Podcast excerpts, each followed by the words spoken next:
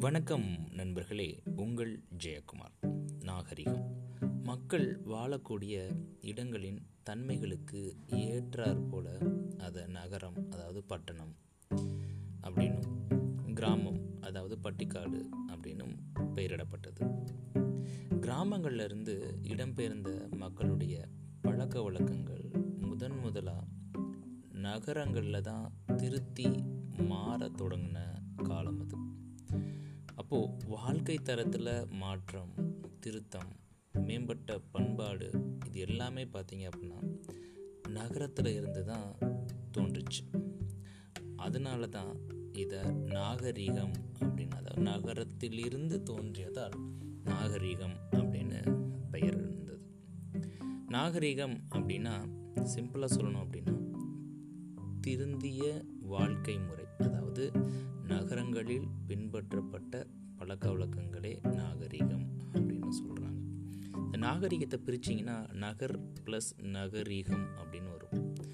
நகரி பழக்கம் அதாவது நகர்ப்புறத்தானின் திருத்திய ஒழுக்கம் அதை தான் சிவிலைஸ்டு அப்படின்னு சொல்கிறாங்க இன்னொன்று பார்த்தீங்க அப்படின்னா நம்மளுடைய டிக்ஷனரியில் பார்த்தோம் அப்படின்னா நகரி பழக்கம் அதாவது சிட்டி மேனர்ஸ் அப்படின்னு சொல்லக்கூடிய அர்பனிட்டி அப்படின்றதையும் இந்த தமிழ் டிக்ஷனரியில் அகராதியில் நம்மளால் பார்க்க முடியுது. நகரி அப்படின்றதுக்கு.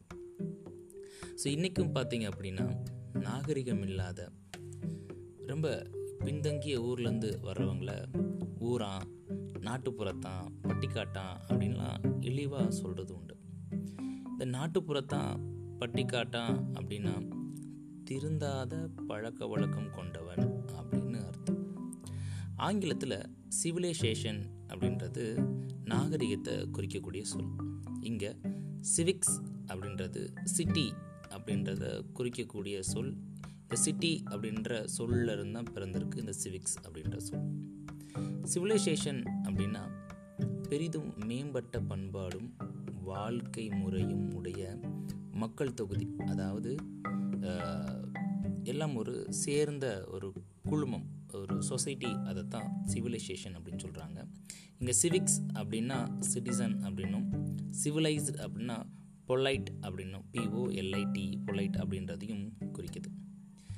மேலும் பார்த்தீங்க அப்படின்னா அர்பன் அப்படின்னா நகர்ப்புறம் அப்படின்னும் living in a city or town அப்படின்றத குறிக்குது. அர்பனிட்டி அப்படின்னா இணக்கமான பண்பு பாலிஷ்டு மேனர் இதையும் குறிக்குது. ஸோ இதெல்லாம் நம்ம நாகரிகம் அப்படின்றதுக்காக சொல்கிறோம் நாகரிகம் அப்படின்றது தான் ஒரு மக்கள் வாழ்ந்த முறையை எடுத்து சொல்லக்கூடிய ஒரு முறை. முன்னாடியெல்லாம் மக்கள் எப்படி இருந்தாங்க? என்ன மாதிரியான உணவு பழக்க வழக்கம் இருந்துச்சு? எப்படி அவங்களுடைய அன்றாட வாழ்க்கை இருந்தது? அப்படின்றத எடுத்துரைக்கிறது அந்த நாகரிகம். இந்த மேலை நாட்டு நாகரிகம் நம்ம ஊருக்கு வர வர என்னாச்சு அப்படின்னா ஆடைகளில் மாற்றம் வந்துச்சு உணவு பழக்கங்களில் மாற்றம் வந்துச்சு. ஏன் நிறையவருடைய செயல்களோட மாற்றம் ஏற்பட்டுச்சு.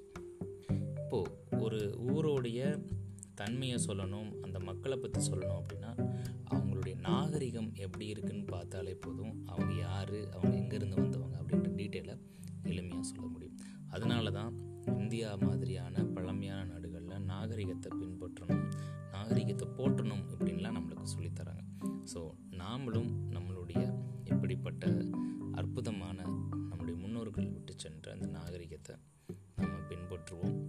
அதே நேரத்தில் ஒரு புது நாகரிகம் வர சமயத்தில் நம்ம ஏற்கனவே பின்பற்றி இருக்கிற நாகரிகம் எப்படி இருக்குது இது தேவையா? அப்படின்றத உணர்ந்து அறிந்து அதுக்கப்புறம் தேவை அப்படின்ற பட்சத்தில் அதில் மாறுறதுல தப்பே இல்லை. நன்றி நண்பர்களே மீண்டும் நாளை இன்னொரு பதிவில் உங்களை சந்திக்கிறேன். நாகரிகம்.